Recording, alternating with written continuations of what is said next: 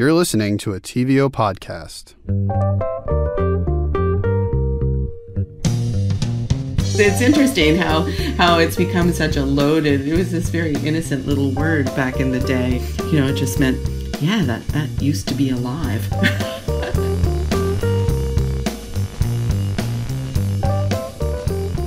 Hi, Pippa. Hi, Karina. You know, for me, I, I think one of the hardest parts of making a podcast is coming up with an organic way to start the episode. Wow, I see what you did there. Right? Right? Yeah? You see it? You see it?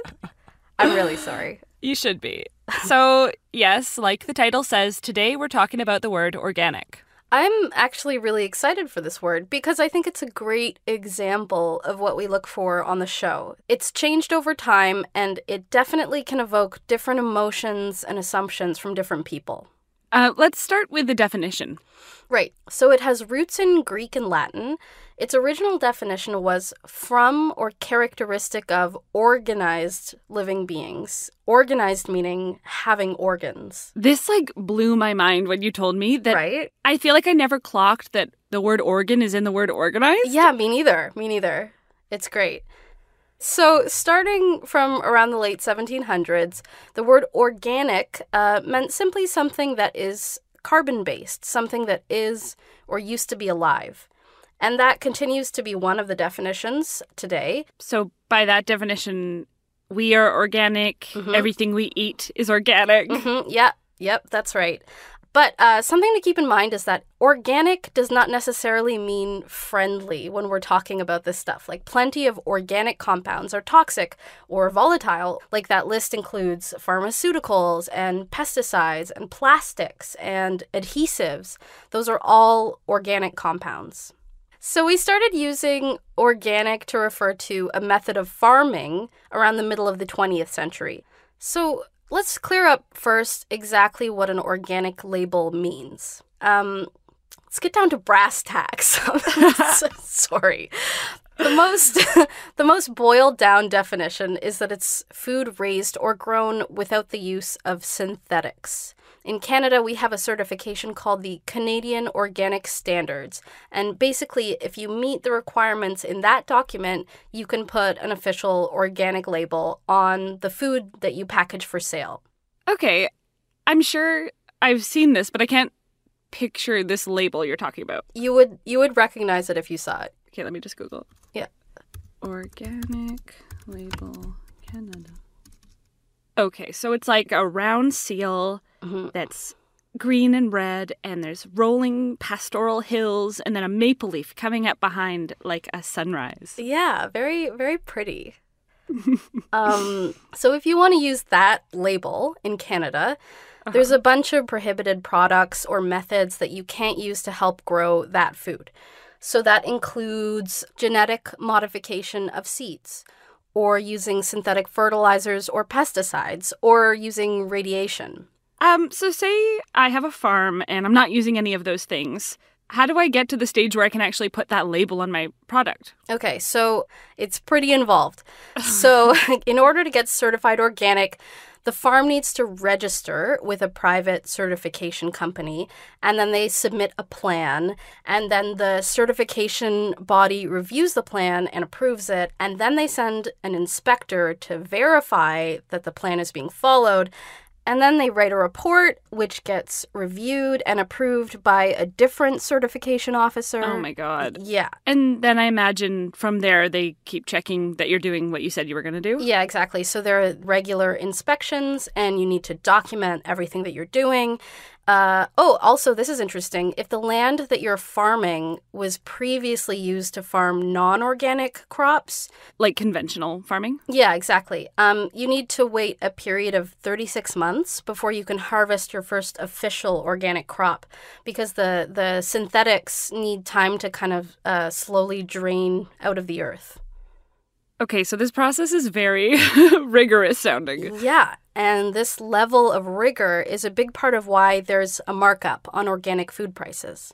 I'm just wondering, like, with all that inspection and paper pushing, is it possible to still cheat the system? Like, is all the food labeled organic definitely organic? Or does stuff like ever get through the cracks? So, this is actually a very juicy question. Um, organics is a big business, and there is such a thing as organic fraud. Scandal. Yeah, yeah. Probably the most dramatic example in recent history is this gigantic scandal that happened a couple years ago in the US. It was the largest organic food fraud in US history. And basically, this ring of farmers worked together to defraud the certification system, and their non organic food was marketed as organic and marked Ooh. up. Mm. And they got away with fraudulent profits, like in the order of 120 million plus dollars. Wow, why don't we hear these stories? Yeah, well, it was it was in the news, but I guess it wasn't like spicy enough. There's a lot of stuff going on all the time. but but yeah, this happened and actually uh to like end the story, the mastermind behind the whole thing was sentenced to 10 years in prison uh, last summer and then that same summer he died by suicide. Wow, that's a really dark ending to that story. I know, I know.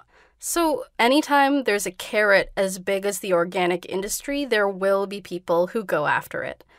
I didn't really realize this before researching the episode, but the organic food industry is huge and it's booming. Like, I thought of it as more of a niche, uh, smaller thing, but I was looking up a Statistics Canada report that got released in March 2020, and it shows that annual retail sales of organic products has grown 57% in the last five years alone. Holy. Yeah. I was actually reading that since COVID 19 hit, organic sales have increased in North America and Europe even further. Mm-hmm. I guess because with the pandemic, people are probably feeling more health conscious and, you know, worried about getting sick. Yeah, I think that's what it is, is that like people want anything that boosts their health, boosts their immune system. Yeah. So I feel like there's this tension here between the health conscious or environment conscious elements of organic food versus uh, the more like business capitalist marketing side of it. And so, this is exactly why I wanted to talk to Dana McCauley. She's a director of new venture creation at the University of Guelph, and she's one of Canada's foremost food trend analysts. I think that when the organic food movement started, it was, you know, very much back to the earth. It was about not using any additives other than, say, uh, manure or compost and, and really, you know, homespun type of agriculture. Today, we see that organic farming has really become big business. You know, in Canada in particular, even our large farms are usually family owned. So that's a whole other misconception that people have is that they think that, you know, there's these big conglomerates behind farms. And, and in my experience, people who produce food and the products that are made from from commodities grown in Canada in particular those people care so much about the land so much about their animals and and they live where this stuff is grown even if it's a massive Hutterite farm in uh, Alberta or Saskatchewan the all the people who work on the farm live there. So they care deeply about what is going to market, but they also are in business and um, they need to to make money. So, Pippa, I have to ask: mm-hmm. Do you buy organic? No judgment. no judgment. This is a safe space. Um, I feel embarrassed to say that I don't. I, I would feel embarrassed to say that I do. Oh, I feel like we're coming at this from different sides. We sure are. I I mean, like, except when I'm at a farmer's market or something, it's just like hard when you're in the grocery store to justify that extra cost, you know? Yeah. Like, I'd say I, I do pay more attention to where my milk comes from or if my eggs are free run, like that kind of thing. But when it comes to produce, I'm I'm not supporting the little farmer, I don't think. Right, yeah. So like you wouldn't get an organic carrot, but you would buy organic dairy. Unless they're on sale. Yeah, I uh I don't really buy organic. I I, I think I I skew a, a closer to what you're doing too of like if I if I do buy organic, it's always like cream or eggs. I think it's kind of because you can picture what free run might look like and you can kind of emotionally attach a bit better to a sentient animal and their well-being, you know? Sure. So when you're in the grocery store and you're buying organic milk, uh, what images come to your mind when you think about where it comes from or how it's made? Uh oh, um I feel like I'd picture a pastoral scene with a small team of farmers like milking some very happy mooing cows. yeah, I picture like you know that you know that image of a farm with like a rundown fence and like Yeah. a stream. I feel like I'm describing a stock photo, but that's what I I mean, that is sort of the picture they're trying to evoke when they make the label so uh bucolic. Yeah, yeah. Dana also had a lot to say about why that word organic is so appealing to consumers. The meaning of organic for most consumers has evolved to mean uh, cleaner and healthier, but they don't always know why or how, and they don't often understand what uh, the health connotation is. They they think it's healthier for them, uh, as in more nutritious, when really it's more about being healthier for the planet and healthier for ecosystems, and ultimately potentially healthier because there are fewer contaminants. But you know, nutritionally, an apple is an apple is an apple. I feel like I knew that on some intellectual level, but I feel like I also believe on maybe a deeper level that the $3 apple is more nutritionally valuable. You know what I mean? Yeah, yeah, I know exactly what you mean. And what you just described actually has a name in marketing. It's called a health halo. And it's basically uh, good PR for food. It means that there's, you have this sort of vague idea that something is healthier for you, even if you have uh, no evidence of that being true. It's like when you buy like an expensive smoothie in a bottle versus a pop, even though they have the same amount of sugar. Yeah, that's a great example. Or uh, stuff like yogurt, granola bars, and pretty much any organic labeled food benefits from this health halo. This kind of makes me think of the word greenwashing. Oh, yeah, yeah. It's a similar idea, like a way to imply that a product is more environmentally friendly, even though there's no evidence of that. hmm Okay, so who is the main demographic buying this stuff?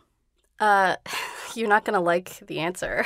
I have a feeling. it's it's you. It's me. It's like it's it's the demographic is us. The call is coming from inside the house. I was worried you were going to say that. Yeah. Or uh, actually, I should clarify. It's us, but maybe in a few years. Uh, Dana said the biggest demographic for organic food is the so-called millennial mom.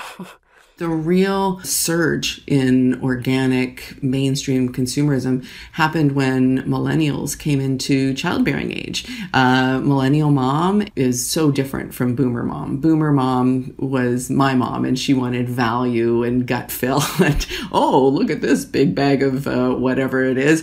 The, that'll keep the kids full and busy. Whereas millennial mom wanted to, you know, safeguard her pregnancy. She, from even if she wasn't an organic consumer, uh, typically as soon as she was starting to think about getting pregnant, uh, she would switch her own diet and start including more organic foods.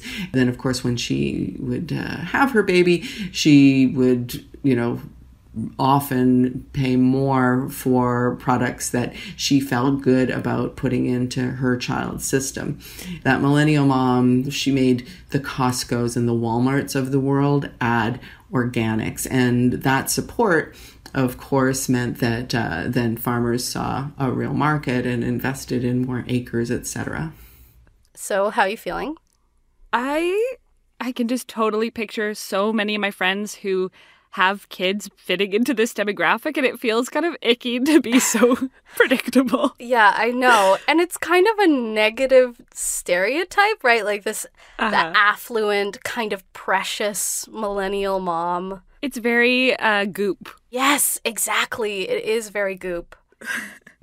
I feel like wealth and class is a really big thing that's tied to the word organic. Like, as we said before, no matter how good the reasons are behind them, there's clearly a markup on organic food.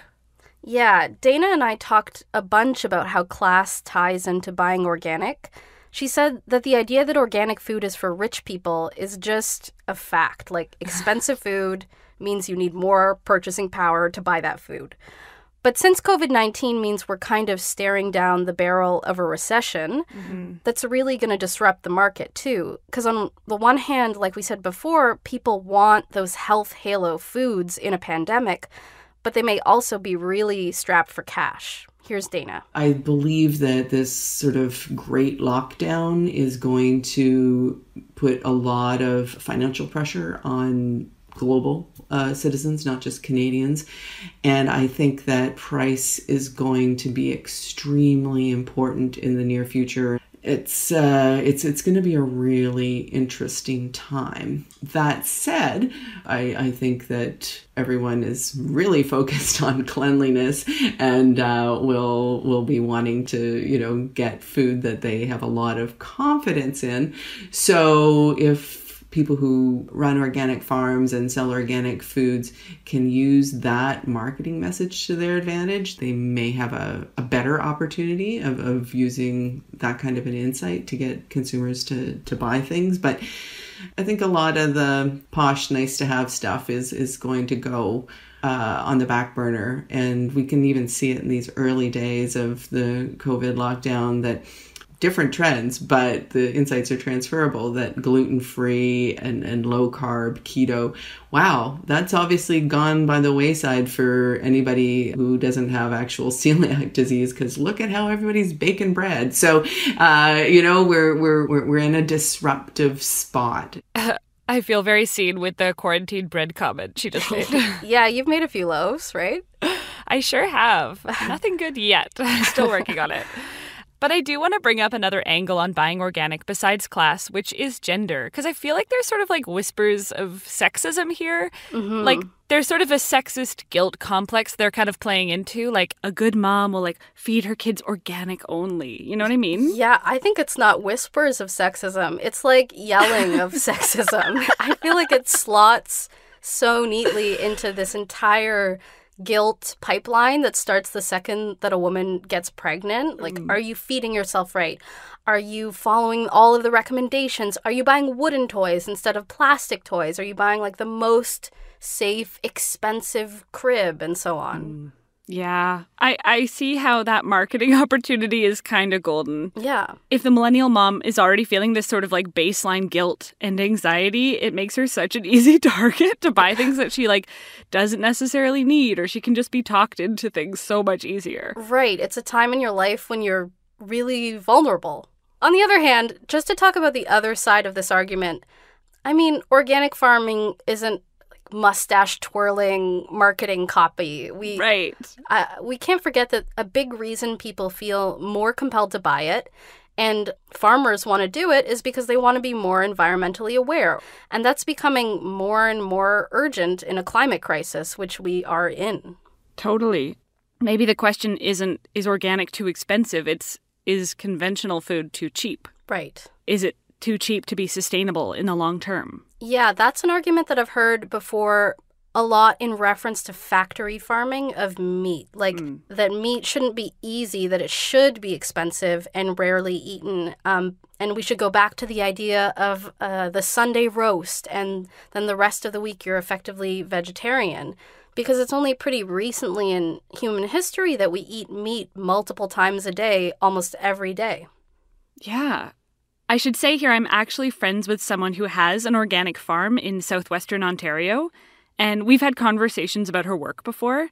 For her, it's not just about what chemicals she's not using, but it's more like a whole holistic approach to farming. Like they use cattle to fertilize, and when they're planning the farm, they follow the natural hills and valleys of the land, and they plant trees in the middle of fields so that birds can roost in them and then kill pests. Right. These are all things that don't necessarily maximize profit, but they're way easier on the earth.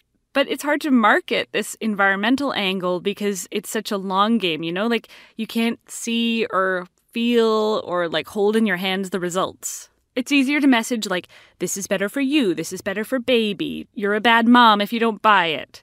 As a consumer, that message hits home way more than healthier for the planet does. Yeah. Like, it's clear that organic farming is easier on the planet, and the marketing being manipulative maybe doesn't like negate that. I guess uh, one could argue that it's a means to an end. Yeah. They use that same marketing tactic when it comes to like recycling or keeping parks clean and being safe at work or during like COVID, uh, social distancing. Yeah. Guilt is an easy and powerful tool. Yeah, exactly.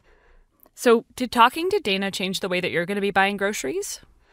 That's a good question. Um, I don't know. I think it made me a more uh, feel a bit more savvy about Mm. what I'm looking at and why it's labeled that way and where it comes from, and also sort of more aware of the demographic that I'm in and like how how people are trying to sell me things.